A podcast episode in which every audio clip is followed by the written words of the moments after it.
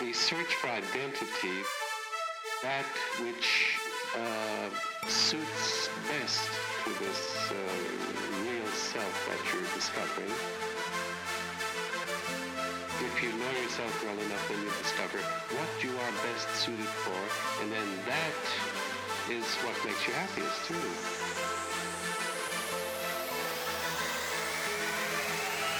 Self-actualization uh, means the making real of the inner self, and that means what you love, what you're interested in, what excites you, what fascinates you, and that is the cause outside yourself, which paradoxically then becomes a defining characteristic of the self.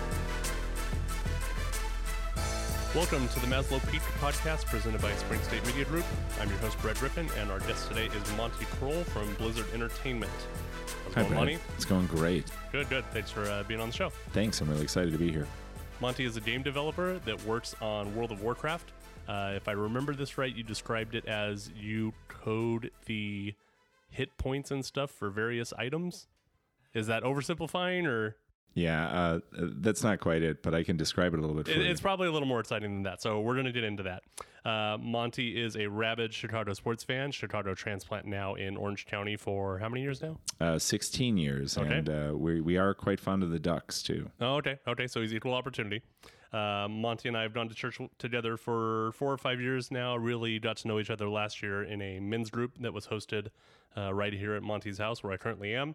Uh, I have since uh, backed out, having had another daughter, um, actually got spit up on right when I was trying to leave to come here. So uh, new, some t- new parents always have copious free time. Everybody knows this. Oh, yeah. So uh, that free time is generally from nine thirty to uh, midnight, and thank you to my lovely wife Amanda for allowing me to chase these street dreams. So uh, Monty also does some three D printing. He can be found on Twitter at KrollCo, and uh, we're going to talk about a lot of stuff. This is going to be a lot of fun for you guys. So Monty, I'm sure tons of people think that making video games must be the most interesting thing in the world, but one thing I've learned in my life in doing these interviews is that no matter how exciting or glamorous a person's job may sound, it's just kind of their job to them. So what does a game developer for World of Warcraft do? Uh, that's a that's a great question. It's a great lead-in, Brett. Thanks.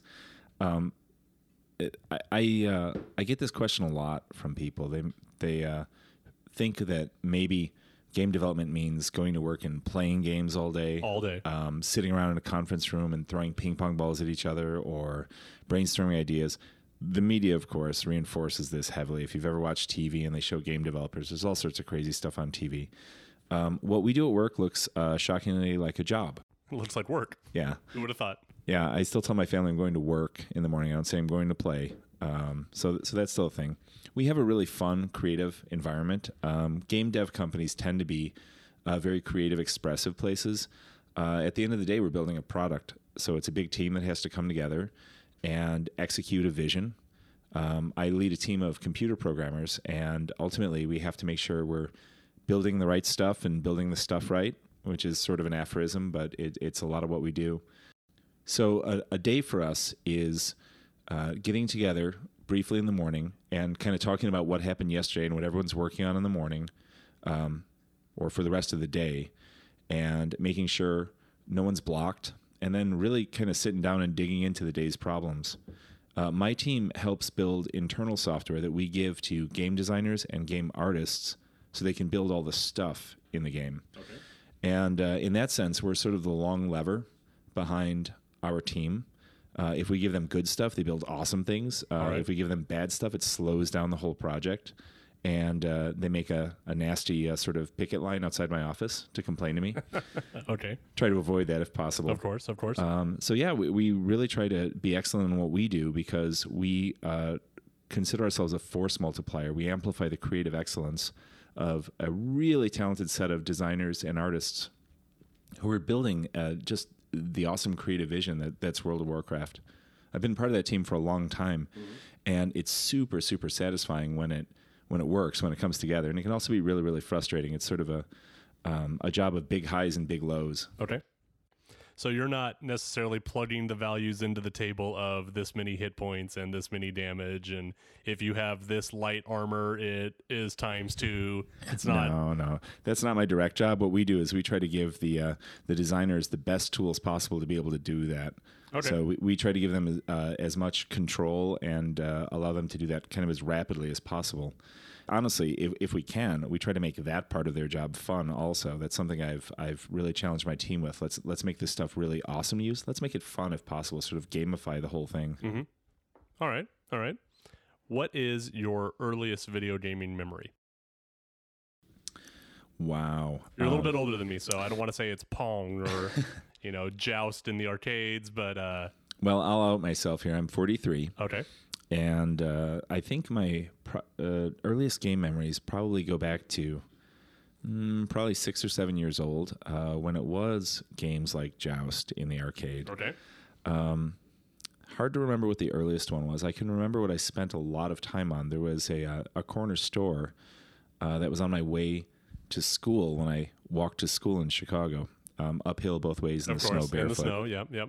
And uh, they had a Donkey Kong machine. Okay.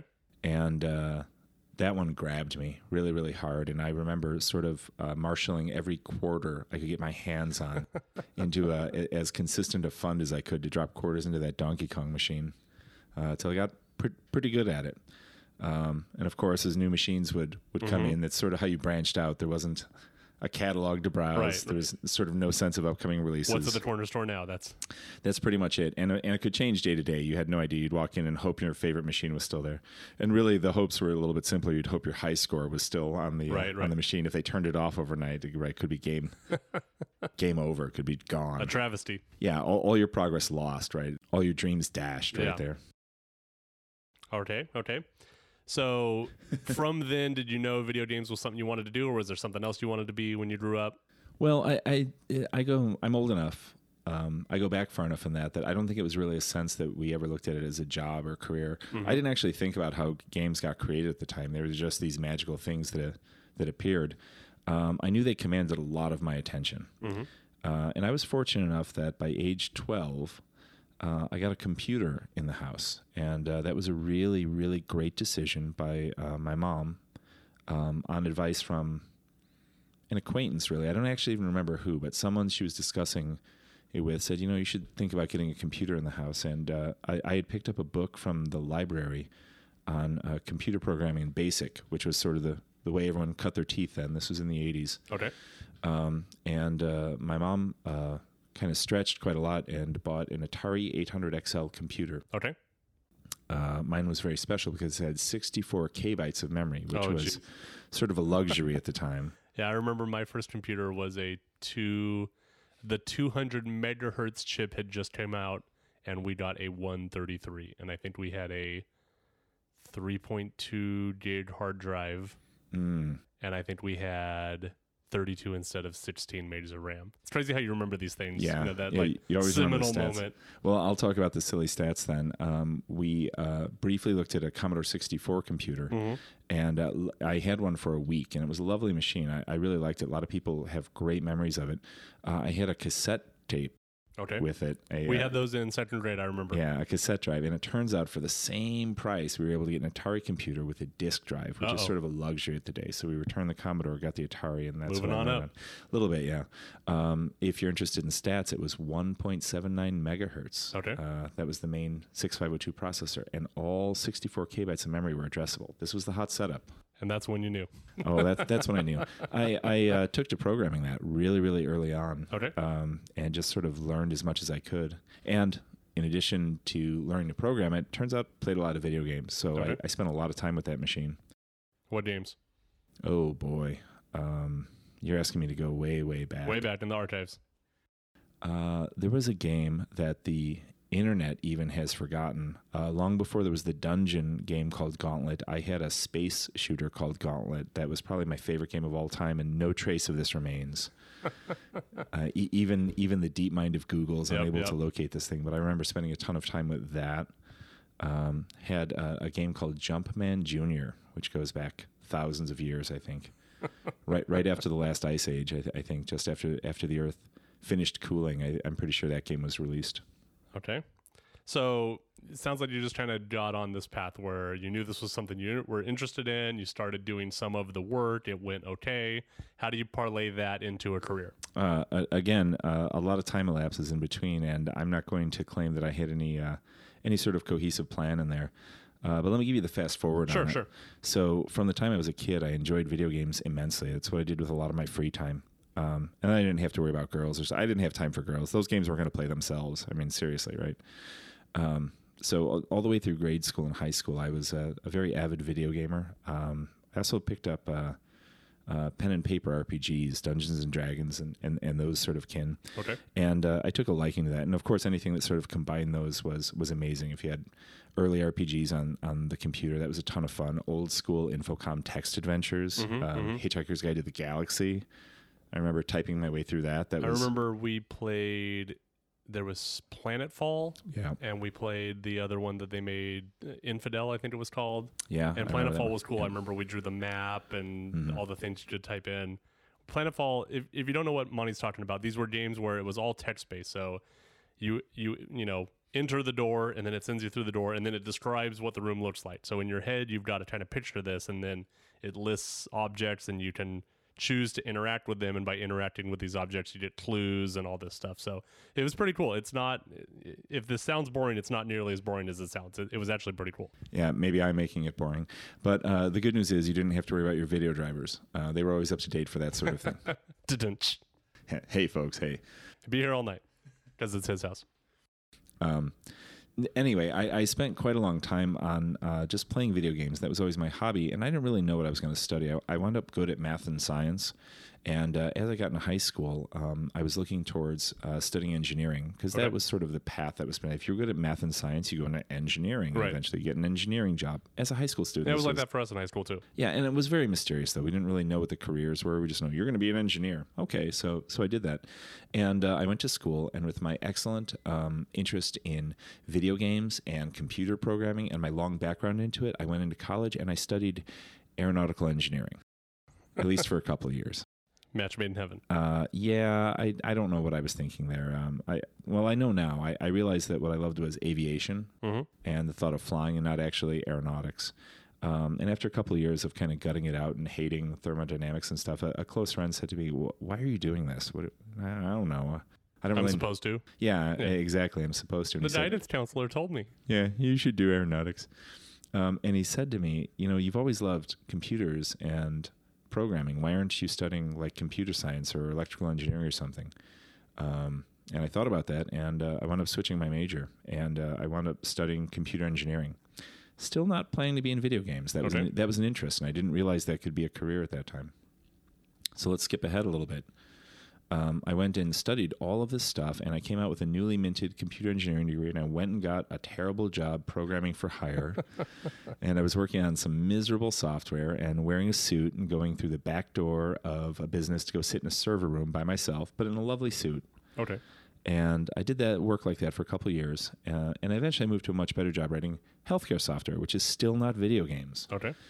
And um, all this time, though, that's what I did with my free time. I, I, I played games. Uh, it's actually when I discovered Blizzard games. My first Blizzard game was uh, Diablo. Okay. I think I discovered in nineteen ninety-six. Okay, and, yeah, uh, yeah. You know, that just knocked me on my butt. I'm like, holy moly, this is this is the greatest thing ever. I'm Diablo's gonna... cool. Yeah, yeah that, that was the one. That was the uh, the sort of the gateway drug the into hook. the. Oh, very much so.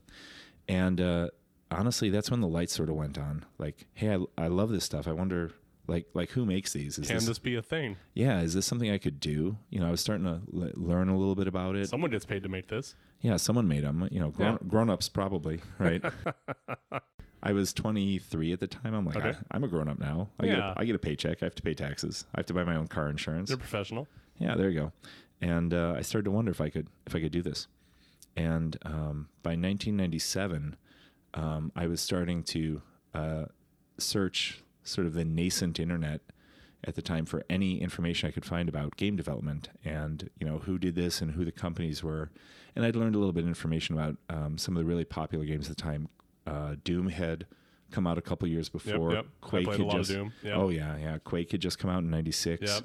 Um, Unreal, I think, had come out by then. Yep. Um, and I was kind of learning a little bit about who the people were. Some, some of those...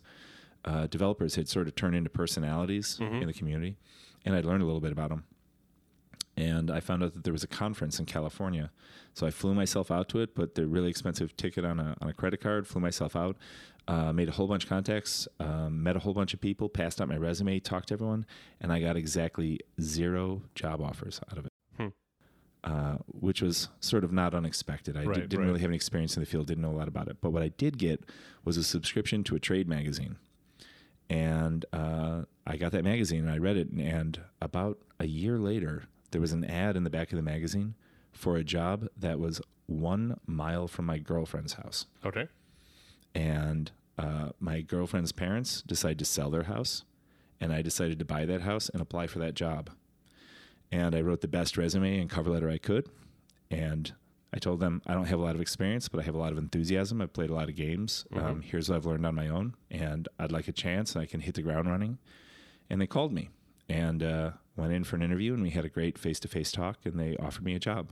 And suddenly I was a game developer. There you go. And that was um, about August of nineteen ninety-eight. Okay.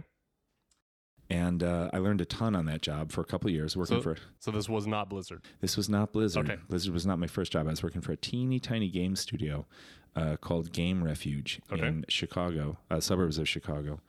And um, not many people have heard of Game Refuge, but the guys who started that studio worked on tons of classic arcade games, stuff you probably played, Tron and Spy Hunter and Spy Hunter, yeah, yeah, uh, Rampage, yeah, and Rampage, Xenophobe, and a lot of other super classic arcade games.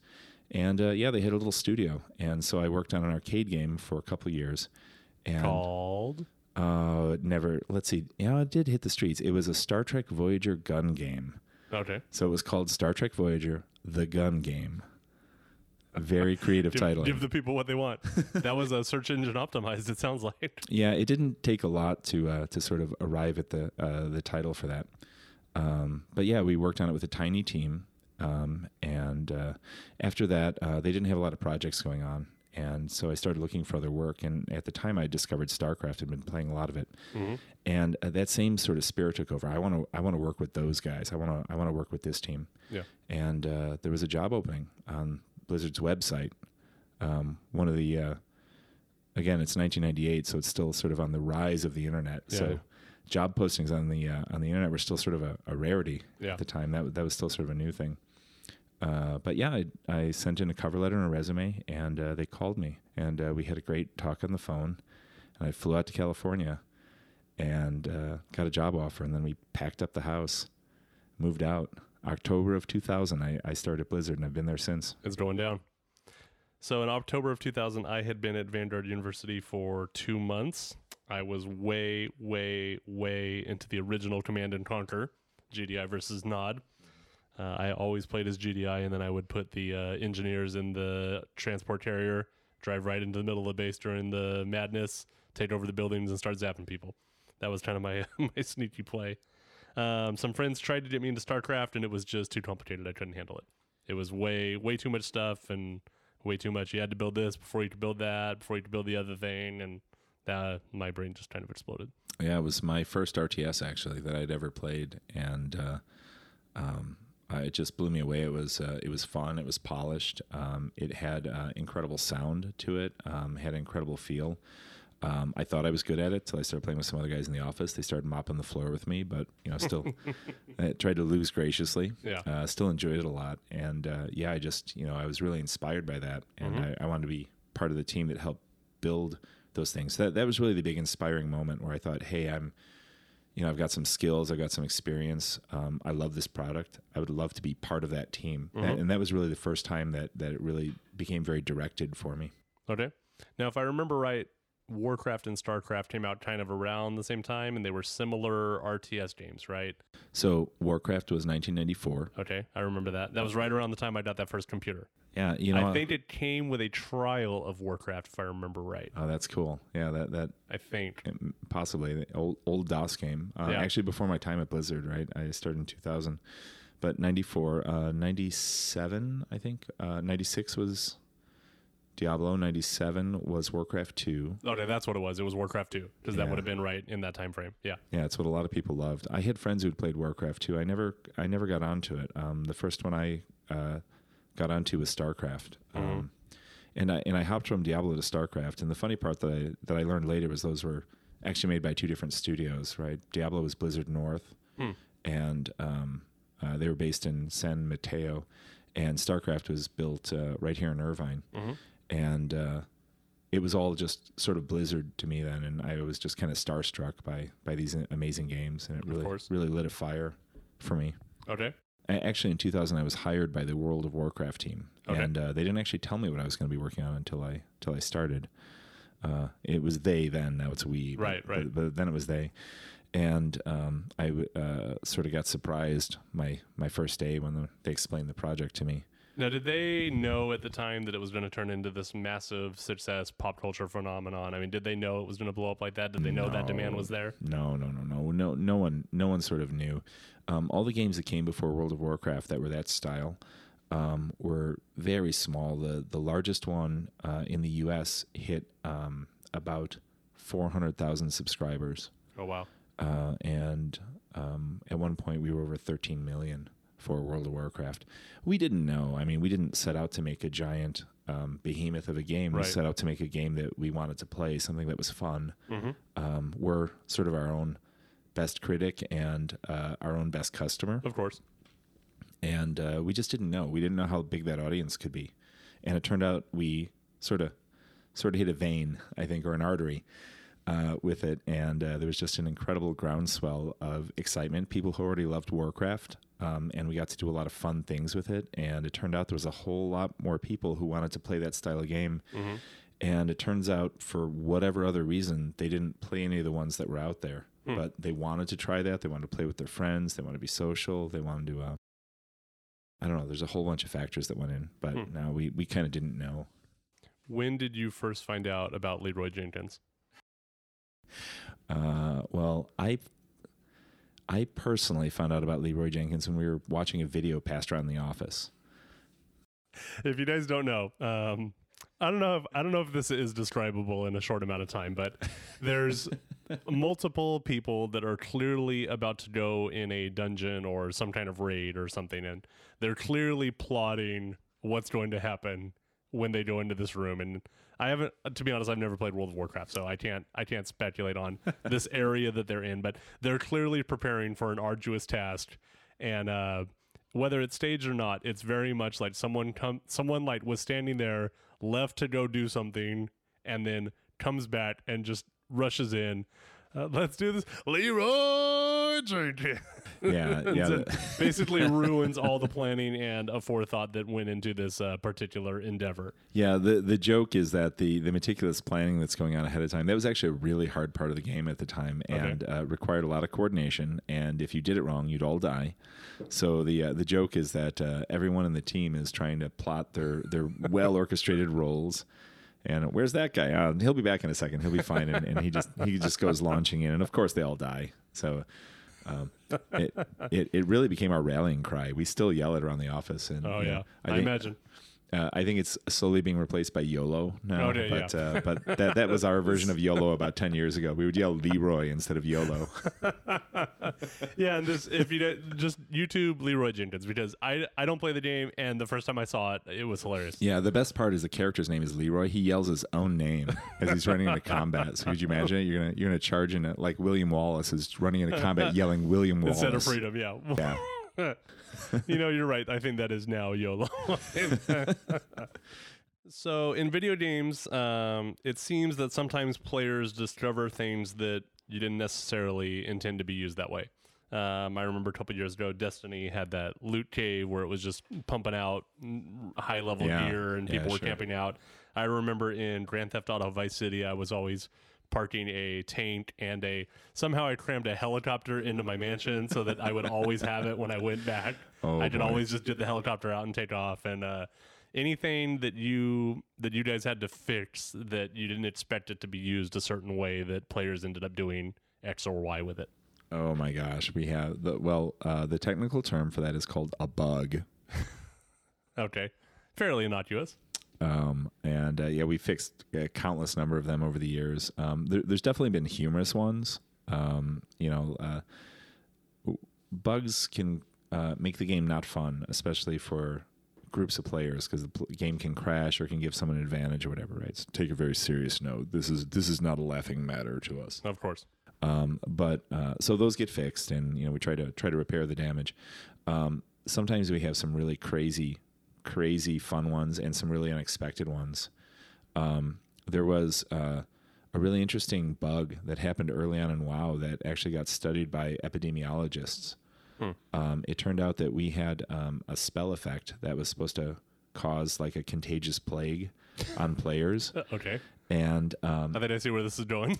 And it spread way beyond the area it was supposed to be contained to, and it wound up contaminating almost all the players in World of Warcraft, and wow. It had an amazing spread uh, through through the player base because uh, it wasn't properly contained to the area of the world where it was supposed to be. And it turned out to be an interesting study hmm. uh, in epidemiology and, and the and the spread through a population. And uh, turned out uh, no human testing was required, but epidemiologists looked at the data of how this spread through millions of players.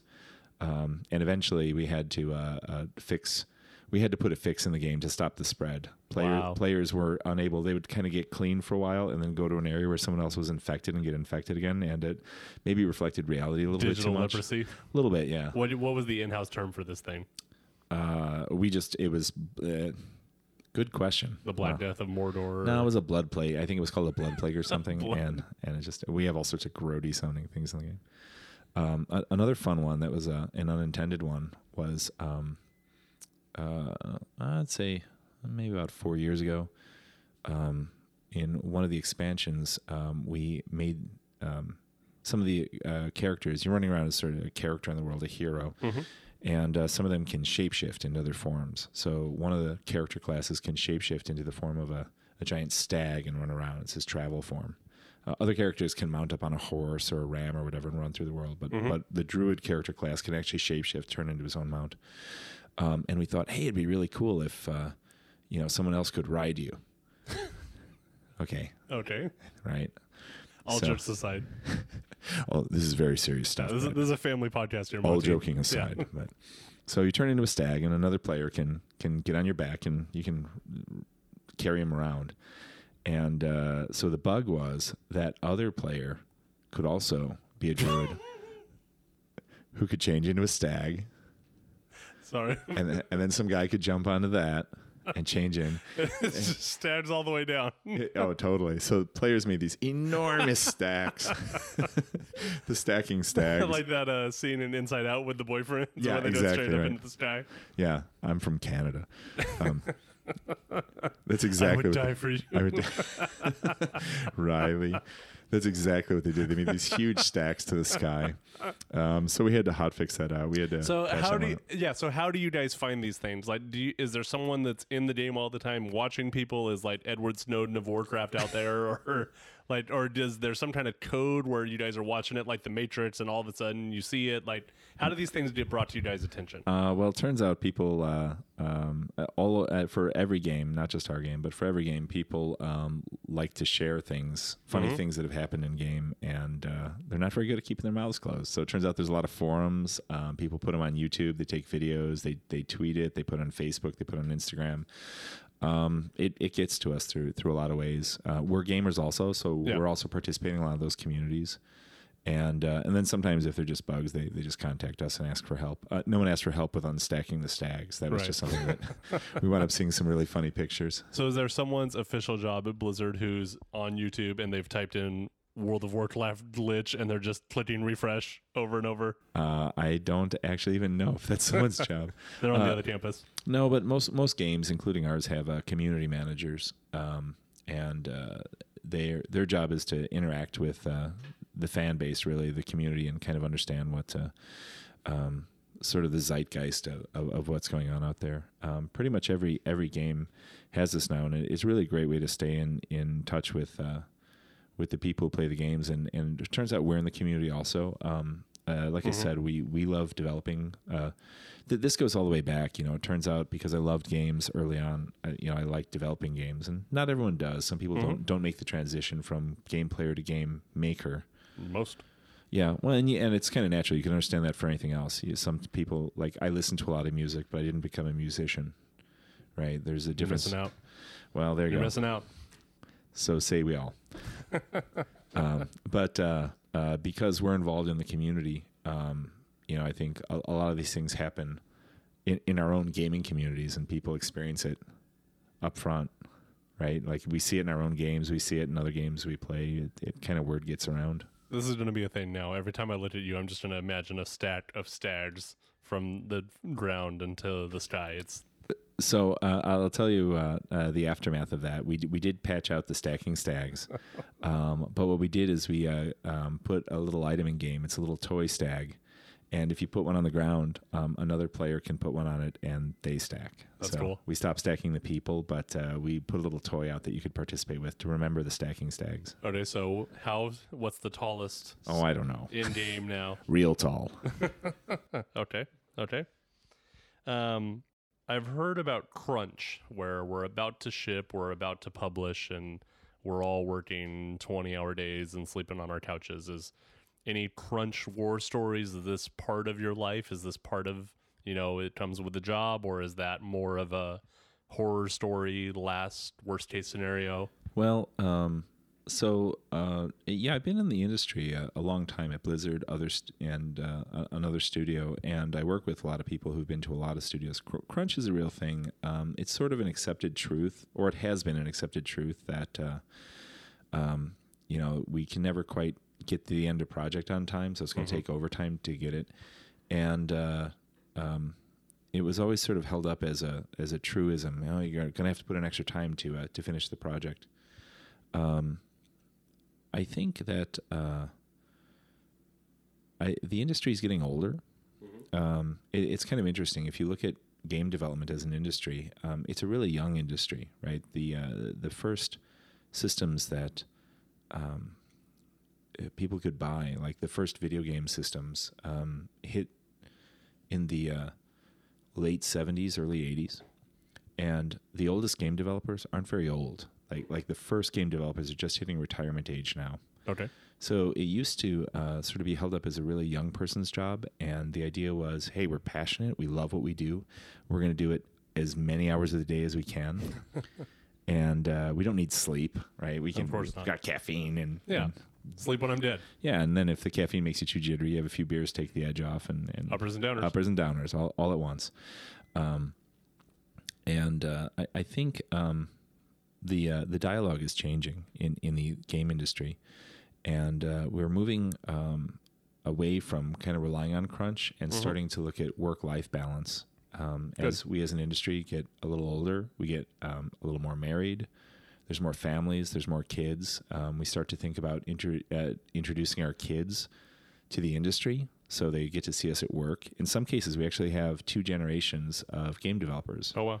Right at work. Um, actually, my old job, I worked with um, uh, the dad, and now the son is uh, one of the lead designers. That's that's at the job I used to work at, and then I know a couple of sets of, um, you know, parent and child developers right at Blizzard.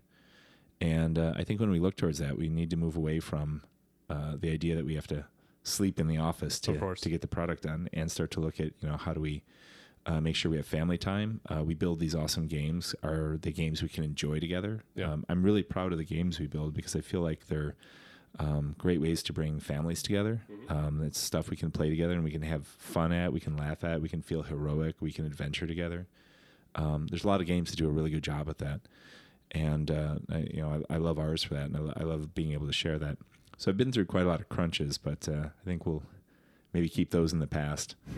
So no real horror stories? Oh, we had some bad ones. Um, a lot of time spent in the office. I think uh, the longest time I spent, um, looking back, I, I remember um, spending about two and a half days almost continuously in the office and grabbing cat naps on a on a sofa. Um, and I was working, uh, trying to get installers together for uh, for a game. So we were working on trying to master the final discs, and uh, um I had some uh, sort of benefactors in the office. Uh, I had one producer who would just bring me bags of tacos. Well, that didn't sound so bad. That was pretty good, actually. I thought it was actually it was actually very thoughtful at the time. He's like, "Can I bring you something?" He would bring me some some sodas and some bags of tacos, and and uh, just try to, you know, like he, he knew that we were working on some miserable last minute stuff that had to get finished, mm-hmm. and uh, he was just trying to trying to really help um, sort of ease the pain there. yeah, we hit some some really intense periods, but and anymore we really try to um, avoid those and make it somewhere where you can um, somewhere where you can work, but also like enjoy. Really yeah. try to enjoy life outside of work. Yeah. And I imagine logistically, as we move more towards these things going out over the internet, it's not so bad where we've got this publish date. So the physical media has to be done by X day. So we have to have it tested by this day so that we can make that deadline. I mean, as we move to a more digital rollout, does that become less complicated? Um, or will mm. they'll just always be crunch? Yeah, it's, uh, well, we still make media. So that, that True. hasn't that hasn't really changed. Um, I, I think what's happened is we've tried to understand, um, uh, but I, I think relying on crunch was always sort of a substitute for planning earlier, okay, making decisions earlier, mm-hmm. and uh, I think we're learning that we just have to get better at that part. Okay. Any preconceived misconceptions about game developers, game programmers uh, that you'd like to put to bed once and for all? I mean, I imagine it's not all Red Bull and Doritos. Well, I, I think the uh, the the idea is that it's uh, you know kind of a heavily caffeine fueled Nerf gun fight environment, um, and uh, it's it's really not very much like that. I think day to day, I have a lot of technical conversations with people. We talk about programming. Um, We talk about uh, product management. We talk about, um, today I was talking about how to do release management on a piece of software, and we were talking about the lowest risk way to release a particular piece of software. Mm-hmm. And it doesn't really sound like game development, but, you know, it's it's uh, th- there's a lot of moving parts. Um, game dev is, is hard work, and it's still a job, and it's incredibly fun and incredibly rewarding. Um, and our definition of fun might be different than... than other people's definition of fun. Uh, it's not the same fun as playing the game, uh, but uh, there's there's definitely a, a reward from sort of, um, I sort of view it as putting together your favorite toy. Mm-hmm. And uh, I've always loved building things, right? That That's always been my passion from the time I was uh, a kid. I took things apart and I liked rebuilding them. And I loved any sort of construction set. Um, and uh, game development to me is like a gigantic construction set. And what I get to build at the end is uh, just... new worlds, right? Creative things. And uh, I, I love that part. Um, but it's still work, right? We're still building things. We're we're developing. We have schedules. Um, we have sort of a, um, I view it as a, a contract mm-hmm. with uh, with the players. Um, they trust us. Mm-hmm. Um, they, you know, stay with our game. They, they're very passionate. They want to see the game. Um, they want to know what happens next in the story. And so, you know, our our side of the contract is to deliver that. And uh, that means we got to lay aside the Nerf fights and uh, actually knuckle down and, and do the Brush hard work. Brush off the on Dorito it. Dust. Yeah, bro, and the, the, the Cheeto mustache, right? We got to wipe that off and get back to work. Now, um, do you guys ever just mess with people? Like, is there some golden sword buried in some cave that's got a million hit points and is like instant death? And I mean, do you guys ever just build stuff and hide it just to just to see what happens? Uh, no, no, I, I, I can't really speak to that. I think that means yes. Yeah, so if you're playing right now, uh, get a shovel, start digging. Um, yeah, no, a, a, a big part. Um, so we have a set of core values that, that guide what we do at Blizzard, and one one of our core values is play nice, play fair. Okay. And uh, it's incredibly important to us that um, the game is is fair and fun for everyone.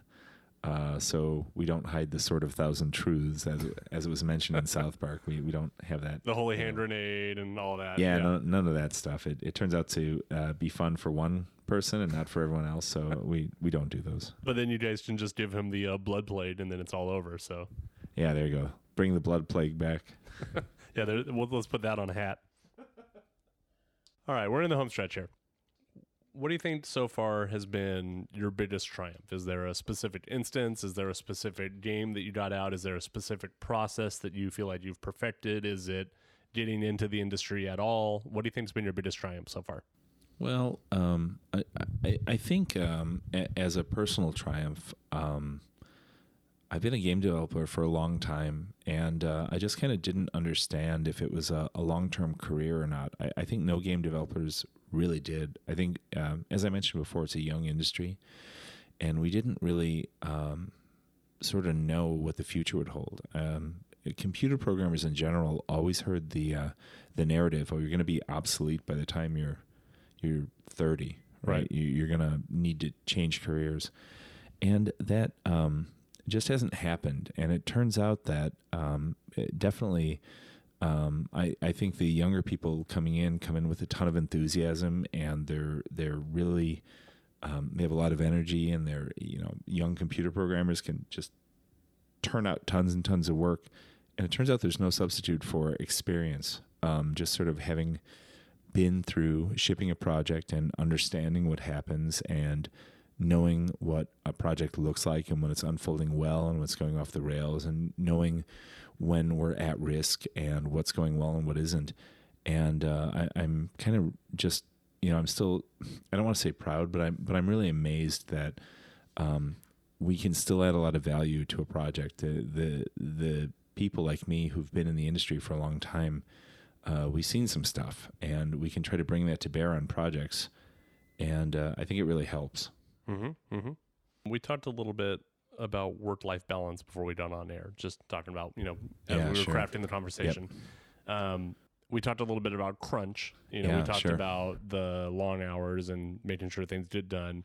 How do you balance that need with deadlines, with also your responsibilities as a husband and father, being involved? I know your kids are homeschooled, yeah, sure, so, you sure. know, balancing all that together. So um, I, I think one thing that's that's um, really helped is sort of being transparent with my family. Um, they uh, understand pretty well what I do. I've taken my kids to work, and they, they see where I work, and, and they, or I've tried to keep them uh, involved and, and help them understand the way things are going and, and what the importance of, of uh, the job is. And I don't value the job above my family. Um, you know, my My family, I think, uh, they they understand that um, the job's important. I, I'm the uh, I'm the one who gets the paycheck in the house. My wife has the really hard unpaid job. Mm-hmm. Um, I'm fortunate that I have the hard paid job, but right. she has the the unpaid job. She works harder than I do and just doesn't get a check for it. Um, so I, I they're very understanding about that, and they um, get to see. I mean, the the cool part is they're sort of connected to it, right? Because they can. I, I bring the game home. Mm-hmm. And they can play it, and they know that Dad works on this. And I think that, you know, if you work in other industries, you, oh, Daddy works on an insurance system. Right, or right. Daddy, like, the kids don't necessarily get to interact with it. And I think that it gives us a, a big level of understanding. Uh, the, the cool part is um, my employer is very, very understanding, too, and understands work-life balance.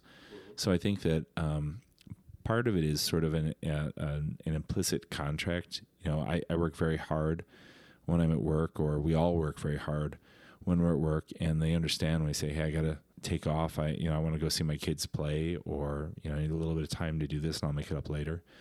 We have a lot of flexibility in that, and I understand what an incredible gift that is um, to work in an, an industry or it, uh, a company that's very, very understanding mm-hmm. and supports the employees like that for the things they want to do outside of work.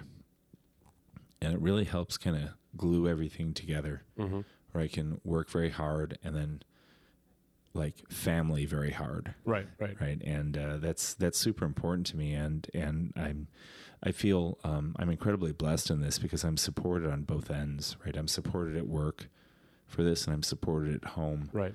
for this. And I just realize what a what a gift that is. That's what it's all about. Going forward, how do you think you define success for yourself? Well, uh, let's see. Personally, professionally, miniatures, coffee roasting, three D printing. Well, um, again, I feel very blessed already, right? I have um, a great job. I have an incredible family. Mm-hmm. Um, my kids are old enough now that, you know, we're starting to play some of our, my games, stuff that I've worked on, right? Yeah. We're, we're playing together. Um, and uh, Star Trek Voyager. The gun game. You know, it, it's funny. I worked uh, the other program. There was only two programmers who worked on it, and uh, when I contacted the other programmer, um, I saw it in the wild years ago at, at right here at Spectrum, and I, I called him up and I said, "Hey, I saw our game. It's it's it's actually at Spectrum. You can you can play it there." And he said, "Did you play it, or did you pour a drink down it?"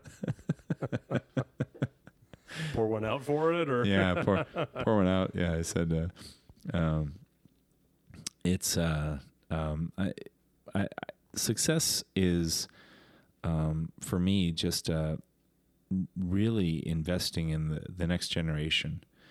And um, primarily that's at home, mm-hmm. right? In investing in the kids, and I think I think all parents do that for sure, right? And so much of what we do becomes redefined in terms of um, bringing up that next gen and trying to set them on the right path, right? And uh, you know, we're trying to have our kids involved at church, and I want them involved in sports, understanding what it means to be on a team, mm-hmm.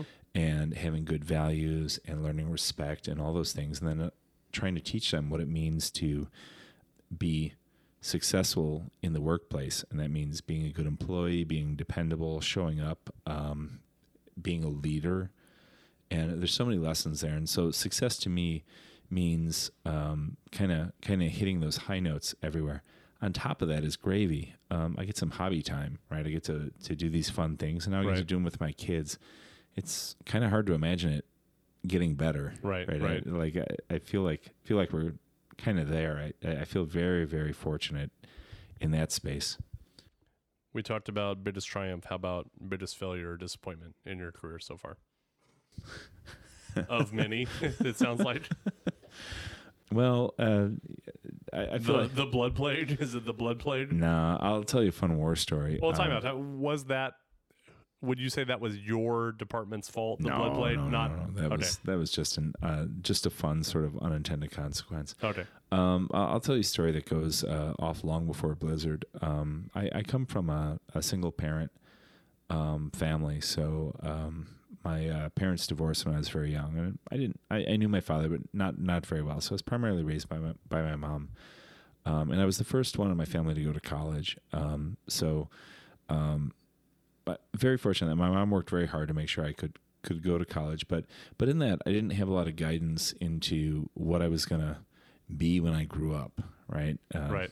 Some would argue that I haven't really grown up, right? We're sort of, we all have sort of Peter Pan syndrome. I think that's the role, so I'd say you made it in that regard. Yeah, I think it's fun. I have a closet full of fun T-shirts, and uh, you know, people bring their dogs to work, and you know, all sorts of nerdy stuff happens. But let's pretend I grew up and had to get a job. Okay. okay? Um, so when I was in in college, um, I was uh, interviewing for for some jobs, and uh, I, I mentioned much earlier on that.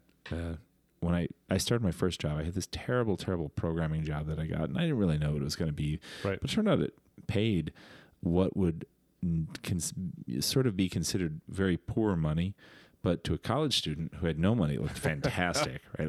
Rolling. Yeah, it looked absolutely, Rolling in dough. looked absolutely awesome. It was laughably bad, right? But it looked awesome at the time. So what happened was uh, when I was interviewing for jobs, um, I uh, had um, a set of interviews lined up, and um, I interviewed for this one company, and they contacted me within a couple of days and made me a job offer. And the job offer was bad, and that's the one I wound up taking, but I didn't really know any better. And so I went back through and I canceled all the other interviews. And one of the interviews that I canceled, so some of them I had requested. I wanted mm-hmm. to interview with some companies. I was going to school in, mm-hmm. in Central Illinois, University of Illinois. So uh, it was very common to interview with Ford. It was very common to interview with John Deere and some other companies that recruited heavily out of the university. Okay. Um, I had requested those interviews. I had been invited to an interview by one particular organization, and I canceled that interview because I had a job set up, and I never went to it. And that uh, was a little organization called J P L. Yeah. Okay. Jet Propulsion Laboratory. Yeah, and they've done a couple little things like go to space. Yeah, Mars lander, that's that sort of thing. You know, and if you guys don't know that movie, The Martian, when they're at the place in Pasadena, that's J P L. So I told J P L, "Oh, I don't need your interview. I have a crappy programming job. I don't like uh, solving mankind's biggest problems and saving people's lives and problem solving, going to space, going to space, the final frontier, building robots, going to Mars. I don't need any of that yeah, stuff. Yeah, whatever. I've got a job. I'm going to go work in a server room, the dungeon." So, um, yeah, I, I wasn't that smart at uh, at twenty-two. No um, one is. twenty-one, twenty-two. So, no so that was probably a mistake. I, I'm not at all um, disappointed with how things turn out. I, I'm incredibly blessed in in. Uh, what I'm doing with the people I know, being able to even be here and talk with you, I, I think is just, just incredible. Uh, but I'll always remember that. Uh, yeah, that that wasn't a, that wasn't a great idea back wow. then. I pro- probably should have talked to them. maybe, maybe. If this video game thing hadn't worked out, what do you think you'd be doing? Uh, well, before I got into video games, I was writing healthcare software, okay. and and it turns out, you know, some people kind of roll their eyes at that, but uh, it was really interesting. Um, I learned a ton. Uh, there was still a lot of interesting problems to solve. I think everyone feels the frustration when you walk into a medical office. Um, you still get handed paper forms. Yep. Um, there's still a lot of paper in hospitals. Actually, hospitals are starting to computerize. Yeah. Now we're starting to see it now, but I was working on that stuff in nineteen ninety-six. Mm-hmm. And people or certain hospitals were using our software in nineteen ninety-six. So we had a twenty-year head start on uh, on building that stuff. And uh, I think had I stayed in that, there was still a ton of interesting problems to solve. I think if I hadn't gotten into games, I'd still be doing that. Hmm. If you could go back to the start of your journey, and let's forget the J P L stuff. I was about to repeat that. J P L. Does that, does that, that would have been pretty cool. Um, if you could go back to the start of your journey in video games, anything you tell yourself or anything you might tell a young programmer wanting to get into the industry or a young developer or someone that thinks they've got it all figured out, what would you tell a young Monte Krol? I think that a, a big set of lessons I've learned over the years is um, there's sort of knowing uh, how to program a computer. And there's a difference between that and understanding the vision of a project. Um, a, a project is uh, something bigger. And I, I had to learn some some lessons um, butting heads with people um, in earlier jobs and uh, even in game development, just, just kind of knowing, you know, hey, I know how to program this thing. And that doesn't necessarily mean I know how to finish a project, how to carry it over the finish line. And it turns out there's a... There's a, a lot of uh, skill and understanding that, that goes to that. I, I think probably what I would tell myself is to um, listen better. Um, sort of a, a, a hard-learned lesson, but but I think that um, kind of everything that kind of fell out of that would be sort of sort of listening to, to what people are telling me better, and you know, not not thinking I have the right answer. Yeah, wow, twenty-something-year-old entry-level employees, maybe you should listen. Who would have thought? Yeah, that, that's crazy talk. Yeah, it's uh, earth-shattering. Well, when you're twenty-something, you do think it's earth-shattering. You know what I've figured out in my life is that it feels like every couple of years, it's like, oh, now I know what's going on. And back then, I was stupid. And then like you go down a couple more years, it's like, oh, no, now I know what's going on. Now now I've got it under control. Back then, I was stupid. I didn't know what I was talking about. And that just keeps just keeps going on and on and on. I Now I know. Then I was wrong. And then, you know, I, I read a great book on this, and it was talking about sort of um, us predicting what our future happiness would be. And it said, in a sense, we sort of treat our, our future selves like our children. And our future selves are very spoiled brats. They they always look back and are never grateful for what we right. We try to do our best for our future selves, and our future selves never appreciate our efforts. They say, oh, they just did not know what they were doing. How dare they? How dare they? Listen, future selves. Be kind to your future self. And be future kind. self, be kind to your past self. Your past self is really trying, so so please be kind. If if Doc Brown ever shows up in the DeLorean, you remember that future self. I do. I'm so nerdy on Back to the Future. I got eighty-eight printed on. Uh, I I picked that for my number for my hockey jersey. Of course, of course. All right, Monte, this has been really fun. I've really enjoyed having you on the show. Uh, we talked a lot.